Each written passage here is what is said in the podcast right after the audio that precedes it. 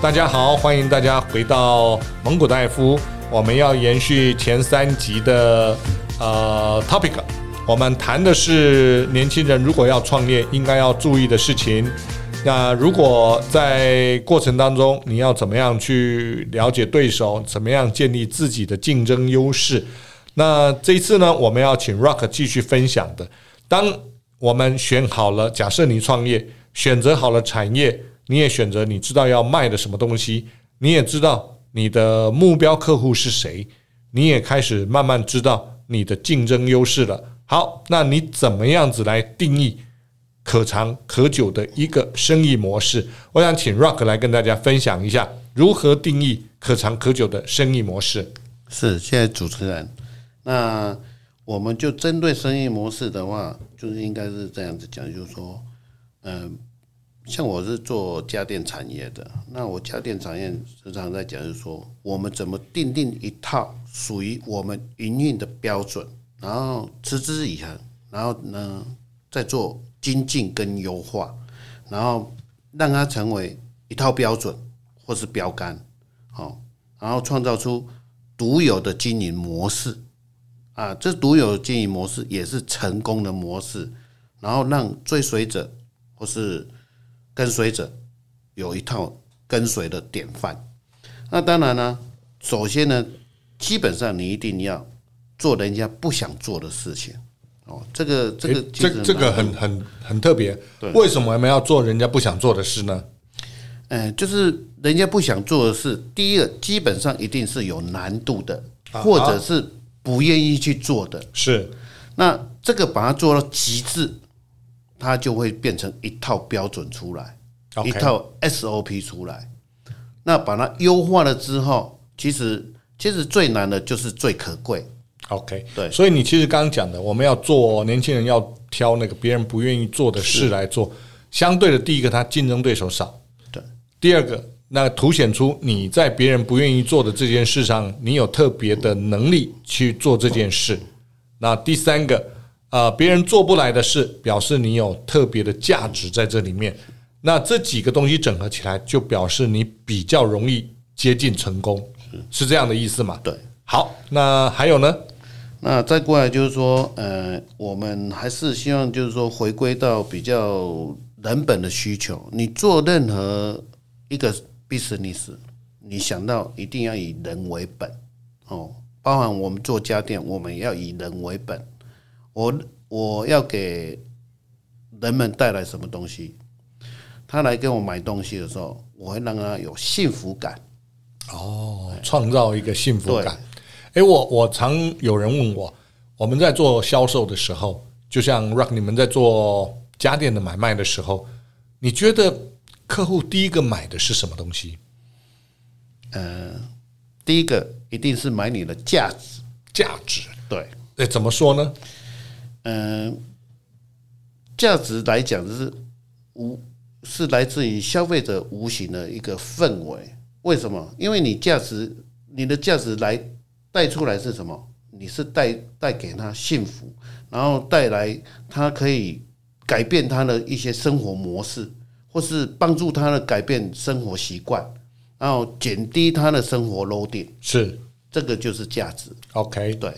就是你提供的商品可以改变他，好带给他幸福感，然后帮他解决一些困难。比如说，他今天买洗衣机，他要买一个适合的洗衣机，他怎么去挑？当经由你的介绍以后，他挑到他理想中的洗衣机的时候，他就会有幸福感。是，当我们把东西送到他家里，然后摆起来，他用的也很满意的时候，他幸福指数就会变高，那他就会感谢你。所以。他会感谢你的是，你介绍了他一个很好的产品，对啊，这一段叫做价值。是，你的意思是这样？是的。好，那还有呢？那再过来就是说，嗯，我们通常都会去想说，嗯，我们满足了这人本的需求之后，我们应该是想说，现在人所要的，但是他又追不到的，我们又可以提供的，这个也是我们一直想要去尝试。愿意去创新去做一些比较不一样的一个一个一个生意氛围，然后让消费者他是对你的依赖度跟信任度会提升。是对，是。其实我们除了做我们做这些呃提升价值的工作呢，很重要的一个重点就是要让企业能够透过这些价值的交换来获利，获利之后企业才能够永续经营嘛，这是主要的目的嘛。没有办法永续经营的企业，事实上，诶，日本松下幸之助曾经讲过一段话，我不知道各位有没有想过哈，跟我们今天谈的主题还蛮雷同的。他说：“如果一个企业不能赚钱，对社会来说是一个罪恶。你知道为什么吗？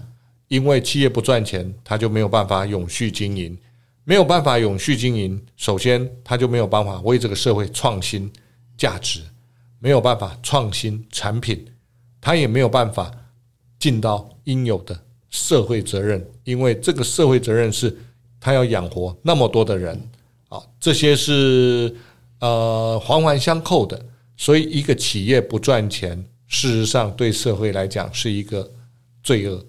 所以，我们年轻的朋友，你创业，你就要先思考好，你未来必须要创造一个能够永续经营的生意模式，你才是为这个社会创造价值。好，那如果我创造了价值，那我必须要永续嘛。那在永续上面，我必须要做哪些事情呢？嗯，这永续经营的话呢，我是觉得要包含有三个要素。是啊，第一个要素，我要卖给谁？嗯，这是我们很基本的。对，我要卖给谁？目标客户是。好，再来呢？卖什么东西？好，就是客户需要什么，是我必须要知道，我才能够卖给他需要的东西。对，好，再来。然后再过来就是我有什么独特性？哦，这个很难呢。对，因为大家在卖的东西都一样嘛。哈，哎，这里我想跟大家也分享一下这个独特性。以华人社会来讲哈，我觉得这个独特性看到比较少。比如说，呃，在呃以色列他们的经营模式，以色列人经营模式，他们曾经讲过一个小故事哈。啊，我我我听的是蛮有感觉的。他故事是这样：如果一个政府在一个地方要开创一个新的城市，那所以他把一个工厂移过去了。那移到那边去以后呢，那鼓励所有的市民要移民到那边去，去那边做那边相关的生意。所以有第一个人想到，有那么多人过去。那他一定需要加油站，所以就有一个人在那边设了一个加油站，他也很赚钱。那他赚钱之后呢，第二个人要移民过去了，他就想，那现在有加油站了，我们可以创造我我可以创造什么样的价值？哦，他们可能也需要买一些东西，所以我在加油站旁边我开了一个这个便利商店。那第三个人就想，有加油站，有便利商店的。那我可能诶，车子要保养啊，所以我开个保养厂。那第四个人就想，诶，保养厂有了，那我可能哦，他可能要车子要洗啊，会脏啊，所以我开了一个洗车场。所以呢，以色列人他们的教育是，我在方圆十公里之内，我不能够有同样的商业机制，我必须要创新。好，你如果想回来，今天如果是台湾人或者华人呢？只要第一个过去开加油站很赚钱，旁边马上会开五五家的加油站，因为他不创新，就看什么赚钱，我就一窝蜂，就跟你刚刚讲的一窝蜂啊是一样的，因为赚的是便宜的钱，所以大家就开始削价竞争，对不对？所以啊，有一个笑话了，纯粹笑话，没有真实性的，好，有没有真实性我不知道。那个笑话是说。那个保温杯啊，这个技术保温的技术是德国人发明的，日本人发扬光大，然后再来呢，台湾人做出标准，好产量嘛，就大量生产，降低成本，大陆人竞争，所竞争成本，所以把所有的产那个行情统统打坏掉。好啊，事实上这是一个笑话，但是我们可以看到全世界的人在看，很多大概是这样，所以我们在复制能力上很强，但是却却没有比较多的创新。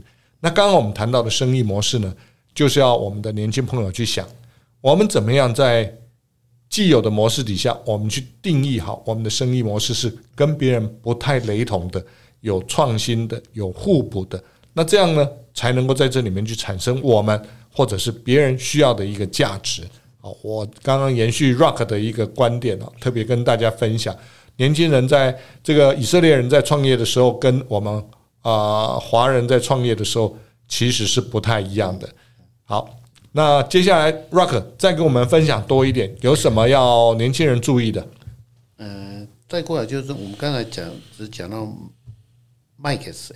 卖给谁的话，我们当然第一个要先找利基，就是利基的市场，好，利基的市场出来，然后再过来就是说，你怎么样让消费者买到感受感觉，好，这个东西我觉得很重要。然后再过来，刚才有讲讲到买买价值、买服务，其实我把它归类出来的一件事情就是把人找出来，就找到你的客户。是。好，再来呢？啊、再过来就是说一样啊，我在卖方，我也是要去做这些价值跟服务跟产品，对，所以说我要把人留下来，也就是用你的价值把人留下来，把客户留下来，对，他才能够呃不断的来你这边呃买东西，认可你的价值。好，再来，那最后我才会转换成它的边际效益，也就是说我平常在讲的销售额，嗯，对。那销销售额边际效益，它的公式的算法，一般来讲就是我们的即客力哦，去乘以商品的价值，再过来就是成交率。对，那就会等于是我们的整个营销售额。那销售额我、嗯、我把它统称为边际效益出来。是，对。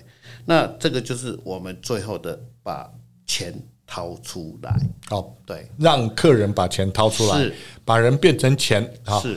那这里面就是说，因为你有了忠实的客户，哈，因为认可你的价值，除了他自己会贡献以外，会透过口碑行销，把他会介绍更多的人来跟你买。那每一个人如果都感受到价值了，那从统计学上来讲，啊，一个人大概可以影响十二个人。那如果有十二个人啊，他就在乘以十二倍数的去成长你的客户数，所以人流就来了，你的生意模式就有了。是很重要的一个，就是生意的模式定义到最后，一定要去考虑人流，一定要去考虑所谓的呃重复购买率、客户的忠诚度，对不对？好，所以如果这些都定义好了，我们这个商业模式基本上它就是一个对的模式，只是商业模式呢。大家刚刚讲的那个案例啊，大家都会抄来抄去嘛。那在抄来抄去的什么时候呢？我们怎么办？我们就必须要不断的创新，不断的创造新的价值，不断的去改变客户的喜好，这样我们就可以走在比较前端，而不会因为大家的复制而被稀释掉我们的价值。好，这是 Rock 刚刚要讲的一个重点。那最后还有没有什么东西可以跟大家分享？嗯，最后应该是在想说。我们怎么来开始让年轻人去思考、练习他的商业模式？是对。那首先呢，我我就我个人呢、啊，个人是两个看法，一个是以个人部分，一个是以市场的部分。个人的部分的话，其实我会比较建议，就是说，从你本身的兴趣，还有就是说你的技能。还有你的专才，还有最后面是你的熟悉熟悉度，因为你不熟悉，你进入那个产业，其实说真的很危险。然后再过来就是说，真正想做的事情才是你的核心核心。好，然后再过来就是我们把它向外拓展，然后再想一想，就是说有什么样的商生意模式，它是有延展性的，好，有延续性的，然后可以做的。那最后。嗯，再再来看一点，就是说，用我们个人的出发点是有什么好处，然后再过来就是说，比较可以容易去坚持，一直持续做下去。所以说，坚持你的信任才是我们通往成功的唯一的捷径跟道路。这个是我我我在个人的部分是在看法是这样子的。是，对，谢谢 Rock 啊。其实呃，不断的要坚持自己的理念，然后要有一个除了企图心以外，要有很强的坚毅性格，你才能够呃坚守你的初衷啊。哦，那面对目标，怎么去达到这个目标？要有各种的方法，要有人脉，要有创意，要有价值啊。然后最后呢，让你的价值变成你要的生意模式，这都是非常重要的。那我刚刚也提到了哈，犹太人的经营的概念哈，所以如果有机会的话，各位年轻朋友可以多去了解一下犹太人的经营理念，他的经商理念。那个 Google 上面呢啊，非常多这样的文章，各位可以去看一看。以后你会发现他们的想法跟我们的想法不太一样。他们从小就教育。呃，小孩子怎么样创造自己的价值？其实还有一点，他们从小就教育小孩怎么样自食其力，而不是这个吃呃白吃的午餐啊。这个是非常好的一些经营理念。那另外，犹太人也讲到了怎么样在方圆十公里之内不经营同样的呃模式的一个商店，然后鼓励大家创新。所以各位可以在整个很多的报道上看到。犹太人在全世界，他们算是非常创新的民族。好，这是值得大家一起学习的。那我也鼓励台湾的年轻人呢，要创新。如果我们只会抄袭的话，有一点像普斯蛋挞。普斯蛋挞刚开始很红，但是后来全台湾到处都有普斯蛋挞，所以这个没不到半年的时间倒掉了就一半了。就是刚刚讲的啊，这个。别人那任何一个人看到别人赚钱，他就会去复制那个赚钱的模式，他没有去想创新新的价值，所以我们比较容易因为大家模式都一样而进入一个价格竞争，而不是价值的竞争。啊，这是大家要特别小心的。那我也鼓励年轻人呢，如果你要创业，一定要好好想想你有多少的资源，你想要做什么。你有没有创业家的十二个特色？你有了这个特色以后，还不代表你能成功。你有没有什么创意经营的手法？另外，你的生意模式里面，你有没有办法找到你的核心价值？核心价值就是不容易被取代的价值。它包含不一定是产品，它可能是服务，它可能是态度。好，这些都。都是核心价值的创造方法之一。那我再举一个例子，你各位年轻朋友可能比较会知道，早期有一个创业家叫王永庆，那很多年轻人不一定认识他，但是我跟各位讲，他就是台塑集团的创办人，也是我非常尊重的一位创业家。他当时在还没有要创业以前，还没有创业，早期还没有创立台塑以前，他最早是卖米的。但是他卖米呢，卖的比别人好。那所有人都有米啊，所以他这方面他没有价值。但做了一个新的服务价值，也就是说，任何一个人来跟他买米的时候，他都会多问几个问题。好，比如说他们家有几个人，那这一斗米他们大概可以吃多久？所以呢，当这些资讯通通留下来之后，时间一到，他就主动去问：你们家米是不是快没了？我跟你送米过来了。你要不要？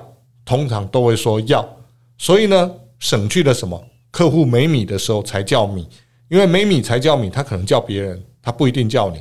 但是他快要没米，你就把米送去，那你就是提供服务，而且是唯一服务的人，所以你创新了服务的价值，在大家都一样的情况下，你做了不一样的服务，所以他就有核心能力。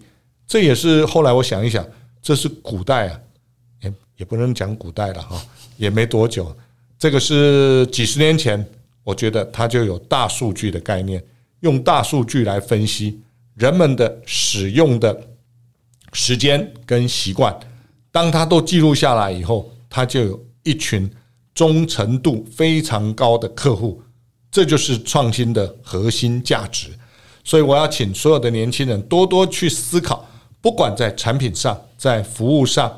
或者是在经营上，其实都可以找到我们独特的创新价值。有这些创新价值，我们才能够永续经营，才能够建立可长可久的生意模式。今天非常谢谢各位的倾听，那也希望呃今天的内容可以对大家有所帮助。谢谢大家，有问题欢迎您在 Podcast Apple 的 Podcast 底下留言，我们会针对您的问题来做适当的回应。谢谢大家，也请给我们五星好评，感恩，谢谢，好，拜拜，谢谢，拜拜。